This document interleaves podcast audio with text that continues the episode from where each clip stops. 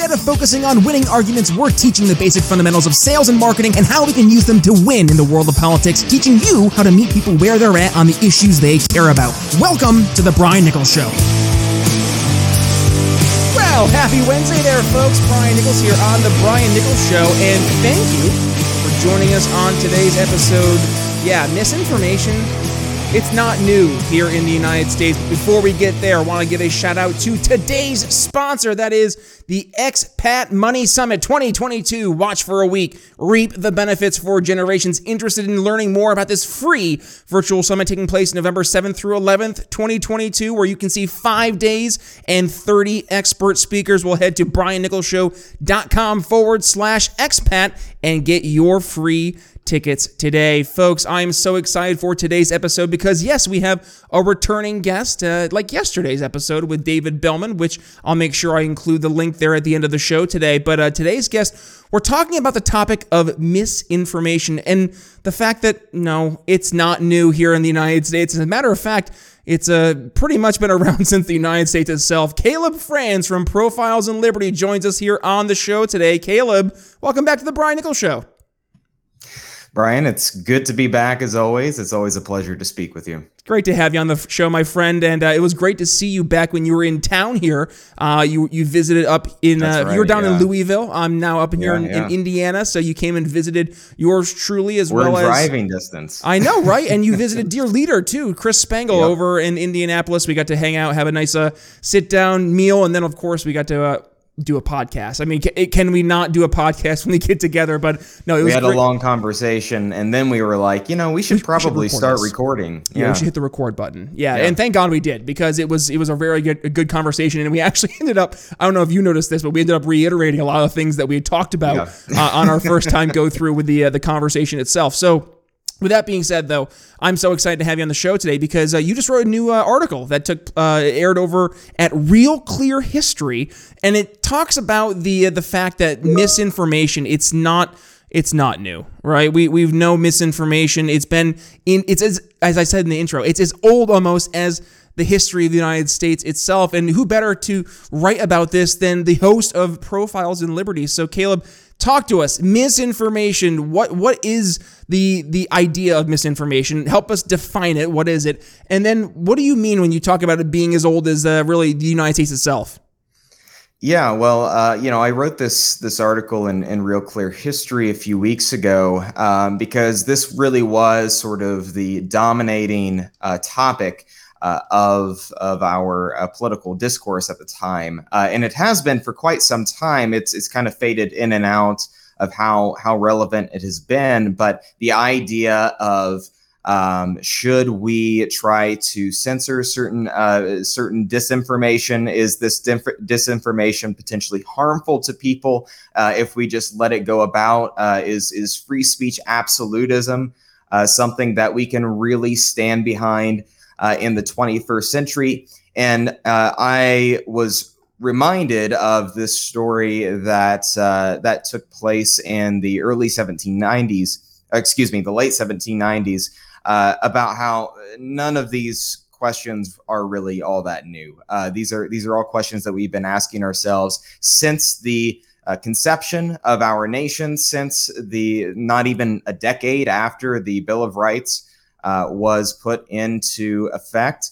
Um, and those are questions that uh, the founding fathers were able to uh, not just not just sort of find the answer to with the Bill of Rights, but also confirm that that is in fact the case. That the the spirit of free speech, even if it's potentially harmful or even if it's uh, potentially uh, deceitful uh, or or misinformation in this in this sense, um, that is also uh, protected speech as well, and that's why we have to protect it because if if we can't protect that, then there's not much st- standing in the way between that and and speech that you or I might find completely normal, uh, but someone else might find uh, offensive or um, or uh, potentially false. I mean, let's put the context in in here, right? Like if if we were to take a snapshot of where we are as a as a country, as a society, as a culture today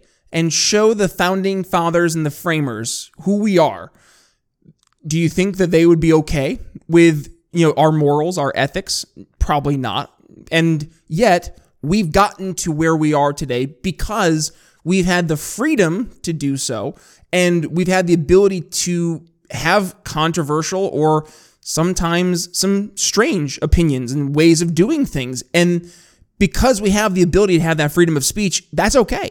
And we can bring those ideas into the marketplace of ideas and actually challenge them. Do people want to to have more of this uh, different way of doing things, this different way of, of thinking about things? And and that is where you start to see not just uh, the, the conversations change, but then you start to see policy change. You start to see culture change. You, you see change in the way that societies are pointing. And is that for you know better for worse the american experiment i mean there's a lot that goes into that but i'd say that the free speech idea across the board has shown to be time and again resoundingly yes a good thing to help inspire countries and, and a society to flourish and to have a, an open and free ability to communicate ideas yeah, that's right. And and so what is this story that I'm I'm talking about that I wrote about here? Uh, in in 17 uh, 98 during the John Adams administration. Uh, one of the very founding fathers who helped uh, helped Thomas Jefferson pen the Declaration of Independence in 1776, the one who lobbied for independence earlier than most other founding fathers did, um, is the same person who also put pen to paper and signed uh, what is now uh, the infamous uh, Alien and Sedition Acts of 1798. Now, there were three uh, Alien Acts and one Sedition Act. The Alien Acts mostly uh, centered around uh, barring, uh, uh, it centered around citizenship, it centered around what the threshold was to be able to expel certain. Um, certain immigrants from the country at the time, tensions were very high with the nation of France, and um, and there was a little bit of, of political, there was a little bit of, uh, political reasoning for why they wanted to pass it because typically immigrants, in particular uh, French immigrants, tended to lean a little bit more uh, Republican than they did Federalist. Republican ah. in the sense of the Jeffersonian Republicans. Wait, wait, wait, wait, time out, Caleb. Are you telling me that people have approached immigration with a political lens with from the very beginning? Political lens from the very beginning. Yes, it's, what? it's hard to believe, but Say it's, it it's always so. been a very, very politicized topic. Yes. Okay, sorry. Uh, continue. the most easily the most egregious act, and the one that took uh, took the offense of of the uh, of the Republicans of of the day, Jefferson's party, uh, and Thomas Jefferson himself was the Sedition Act. They saw this as a complete infringement upon the First Amendment that they just passed less than 10 years earlier. Now, the Federalists didn't see a problem in this because what they were actually banning was not any sort of uh, any sort of uh, free speech as the way that they would define it in in the sense that speech that has been commonly upheld uh, in the common law, but rather speech that is seditious or uh, malicious or uh, potentially false. Now, who decides what seditious, malicious, or or false is? Well, obviously, it's going to be the Federalists that were in charge of the government at the time. Now, the comparison that I draw here is not necessarily that anyone is drafting up a new sedition act in Congress currently whether or not we get there in another 10 20 years i don't know you know i'm not a i'm not a prophet. I'm not someone who can look into the future. But a lot of the same arguments that the federalists were using as justification for censorship at that time are exact uh, exactly the same arguments that people today whether it be over situations such as uh, using social media tech giants to uh, silence or censor uh, censor uh, dissenting thoughts around the ideas of COVID or um, having a difference of, a, of opinion on how to approach the situation in Ukraine. There are numerous examples of a situation where you may feel very passionately one way or another about what the right answer may be but the point is not that you have to silence the opposition because it is uh, potentially leading to harm. because the only way that you can actually get to the truth is whenever uh, speech is laid out uh, freely so people can have that open and honest discourse and whenever you have those those gatekeepers in the way that uh, ultimately leads to more disinformation than if speech was unfettered well, you know it's funny how things happen. I I uh, I'm notorious for falling asleep to watching YouTube. Um, I don't know why I need to have like aud- like something audible to listen to, so I'm not like just thinking about things all day long. Like, oh, did I do this? Oh, did I do that? It's like just fall asleep watching something, Brian.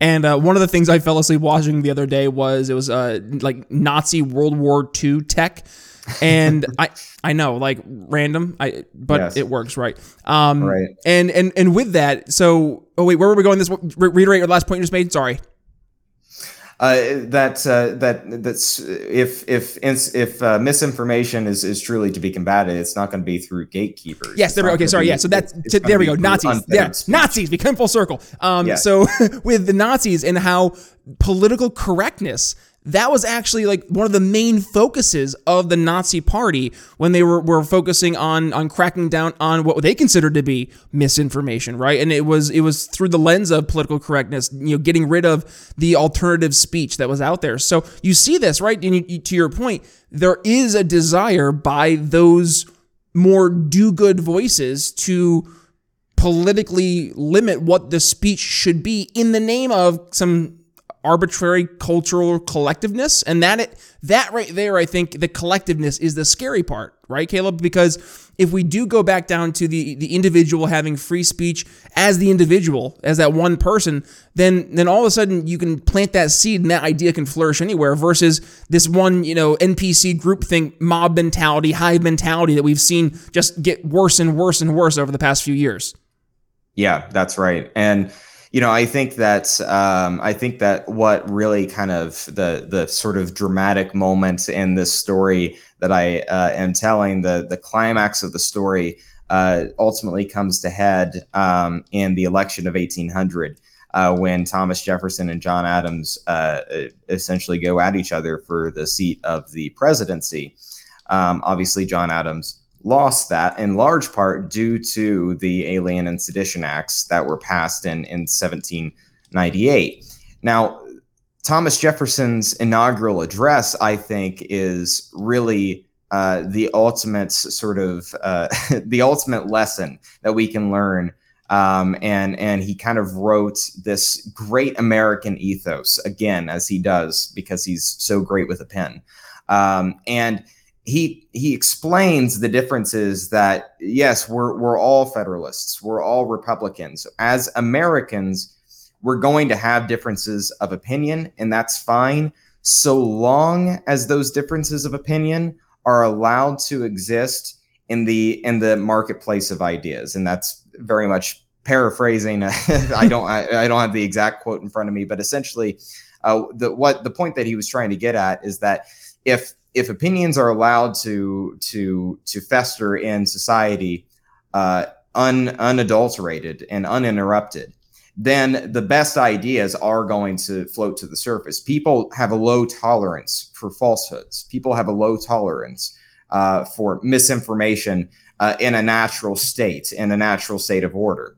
Uh, the media and the and the state that we know it as today uh, is very good at at promoting uh, a lot of false information, a lot of uh, misinformation, and it allows us to get hooked into these like tribal um, nativist mindsets. But when when free speech is truly allowed to to to flourish by itself, um, a lot of that gets filtered through uh, by itself as well. Caleb, you took the words right out of my mouth, and I, I, wrote it down before you even said the words. And it was a low tolerance for misinformation. And you look at what's happened with the mainstream corporate media, and you know what? You're 100% right. But before we get there and we dig into that, we're going to go ahead and quickly divert your attention towards, yes, our morning sales huddle. If you have not had the chance yet, folks, head over to briannicholsshow.com where you can sign up for our morning sales huddle once a week. Yours truly will email you uh, this, the the proven sales tip, uh, the sales success tips. Say that ten times fast, Caleb. Um, that I truly have, uh, yours truly has brought to my sales team uh, to help them with their uh, their success. If that's something you're interested in learning more about, please go ahead and sign up for our morning sales huddle, and you'll see the tips delivered to your inbox once a week. And then, of course, uh, I will go ahead and shoot over a copy of my free ebook, Four Easy Steps You Can Implement Now to Help Sell Liberty to Friends and Family. But no, Caleb, the media, right? Going back to the media, they have over the past 10 years just just absolutely neutered any trust that they had with the American public. I, I remember fondly going back to CPAC back in the day, right when I was a little little redheaded conservative. I didn't have a red hat. That was before that time. Um, man, that would have been wild though to go to CPAC back in the day. If it was like actual old CPAC, but then with Trump and he was actually Trump in 2016.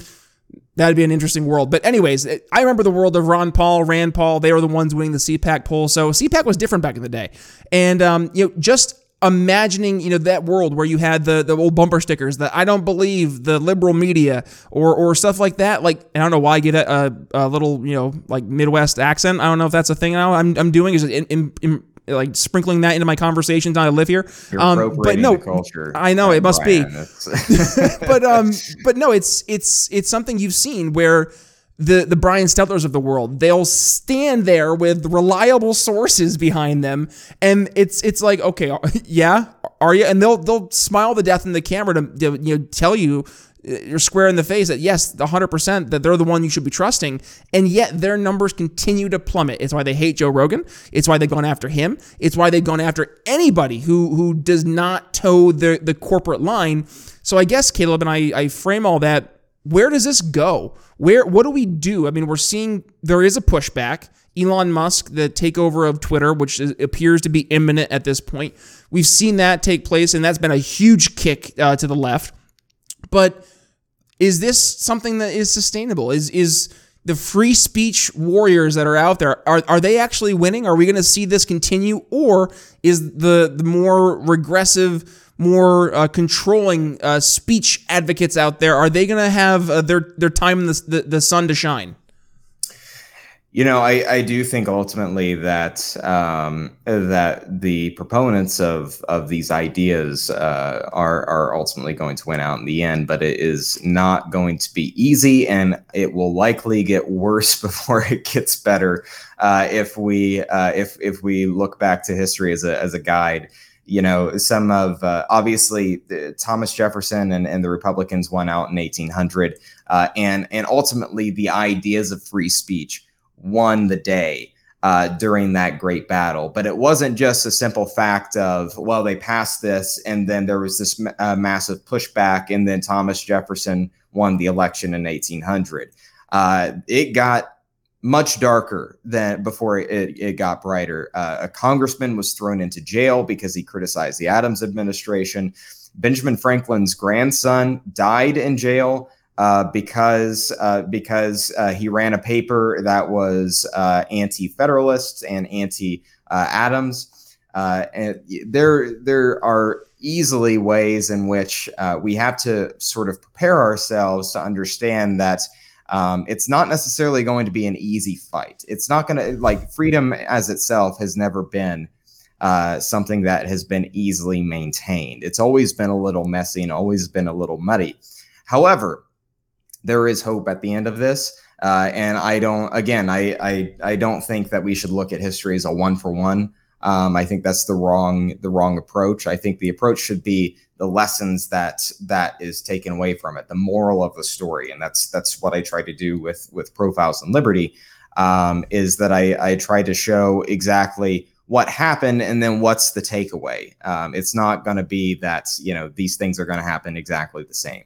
Um, but with that being said, uh, it it is it is easy to look at and it is easy to say things might get a, a, a, little bit darker before they get a little bit brighter, but it's going to be okay because we are going to make it to the other side of the tunnel.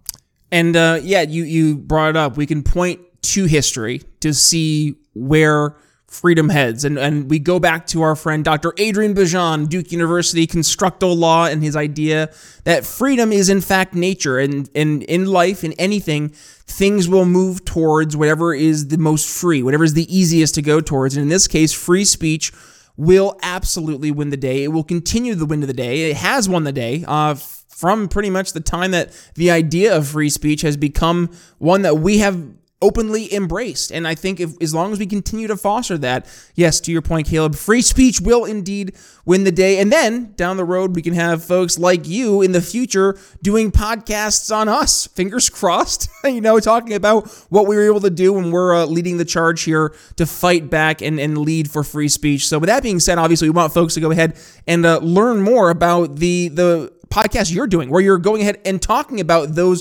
former liberty uh, warriors and i say liberty lovers because they did love liberty and in some cases they put their lives on the line for that liberty. You're doing a great podcast profiles in liberty. We've had you in the, the show many a time to dig into that. But uh, talk to us. I know season two just wrapped up. You're in the process of writing season three. What can we expect to uh, see when we head to season three? And what can viewers go ahead and expect when they go check out seasons one and seasons two yeah, so uh, season two just wrapped up uh, in March. Uh, we had a great season with uh, a few of my uh, personal heroes and and some people that I really came to to appreciate and to um, and to adore uh, a lot more than what I had even realized before writing the season. That's part of the the joy of of making the show is that there are new layers to these people that I had known about or had uh, had a certain level of appreciation, but uh, didn't always uh, understand quite as much as I, I should have. Um, and it, that's kind of part of the fun about it is that it's it's a it's a giant learning process, not just uh, for uh, the listeners, but for me as well. So it's something that I get to. Uh, it's something that I get to share with my audience, and it's something that I, I really love doing about making this show. Um, season two was all about what uh, a group of people that I've dubbed the equalizers. These are people who fulfilled the promise of 1776. Uh, people like the guy who's, I don't know if you can see him right here behind me, but uh, Frederick uh, Douglass um, and uh, individuals like Mercy Otis Warren and Abigail Adams and Harriet Tubman. These are all people who understood that what they were able to accomplish with the Declaration of Independence and with uh, independence itself in 1776 was not meant to be the end. It was meant to be the beginning of something incredible, something where liberty was going to spread to all corners of the earth uh, and, and encompass the world like wildfire. They understood that and they were uh, determined to, to make sure that that promise was going to be fulfilled. Uh, the first season, uh, in that same vein, uh, is about the people who made that promise in, in 1776 during that summer. Um, and in this upcoming season, you know, we have a lot of really, really fun uh, individuals. Uh, it's season three is going to debut this fall. Um, so I'm I'm hard at work writing uh, writing the scripts right now for it, but there's there's still so many people uh, to highlight, and so many people that uh, that deserve their due, their their limelight in the sun. That I'm excited to to bring forward to you all. Awesome. Well, we'll make sure that we continue this conversation, Caleb, because you're always bringing on um, interesting voices in history. I, I, think a lot of people have either not remembered, you know, they maybe heard the name back when they were in, in history class, but they never really got to dig too deep, or these are voices that have been lost, unfortunately, to the history books because we've talked about this in the past. History is written by the winners and those who are actually going out and writing the textbooks. And that's why it's so important for us to make sure that we're speaking their stories to others. We're telling what their their their views were, what their mission was, and why what they did was so important for uh, our posterity going forward. So thank you, Caleb, for what you do over at Profiles in Liberty. Can't wait for uh, season three. And folks, if you want to go ahead and yes, get all your your history knowledge here in the Liberty Movement, head over to We Are Libertarians. You can find not only Caleb's phenomenal program, Profiles in Liberty, but yes, you can find yours truly, the Brian Nichols Show amongst, I think, what, Caleb? We have 14, 15 other shows now over at the uh, We Are Libertarians podcast networks. It's too it's, many to count. It's yeah. growing day after day. I know it's great, and yeah. we our, our family is getting. It's a good problem to have. Yeah, it's getting bigger yeah, and bigger, really and uh, I'm so excited to see where the uh, the future is heading. So, folks, if you enjoyed today's episode, my, oh my goodness, number one, you're gonna love yesterday's episode. We had David Bellman here on the program from Bellman Homes, where we talked about uh, the impact on inflation on small business owners. If you missed that, I'll make sure I include that link here at the end of today's episode. But also, if you enjoyed the episode, please do me a favor and make sure you go ahead and give today's episode a, a uh, share. And when you do, make sure you go ahead and give Caleb a, uh, some love as well when you're there. And uh, make sure you tell him that Brian told you to do so. So, with that being said, folks, thank you for joining us on, of course, another fun filled episode. As always, I am your humble host, Brian Nichols. Thank you for joining us. With that being said, it's Brian Nichols signing off for Caleb Franz from Profiles in Liberty. We'll see you next time. Thanks for listening to The Brian Nichols Show. Find more episodes at briannicholsshow.com. Enjoying the audio version of the show? Then you'll love our YouTube channel. Be sure to head over there and subscribe. And if you're new to the Brian Nichols Show, be sure to head to your favorite podcast catcher and click download all unplayed episodes so you don't miss one of our nearly 500 episodes that will be sure to leave you educated, enlightened, and informed. If you got value from today's episode, can you do me a favor and head to briannicholsshow.com forward slash support and leave us a $5 donation? And by the way, have you given the show a five star review yet? If not, head to Apple Podcasts and tell folks why you listen to the program and don't forget to tell your friends to subscribe too. Follow me on social media at B Nichols Liberty. And again, if you'd be so kind, please consider making a donation to the Brian Nichols Show at briannicholsshow.com forward slash support. The Brian Nichols Show is supported by viewers like you. Thank you to our patrons, Daryl Schmitz, Michael Lima, Mitchell Mankiewicz, Cody Johns, Craig DaCosta, and the We Are Libertarians Network.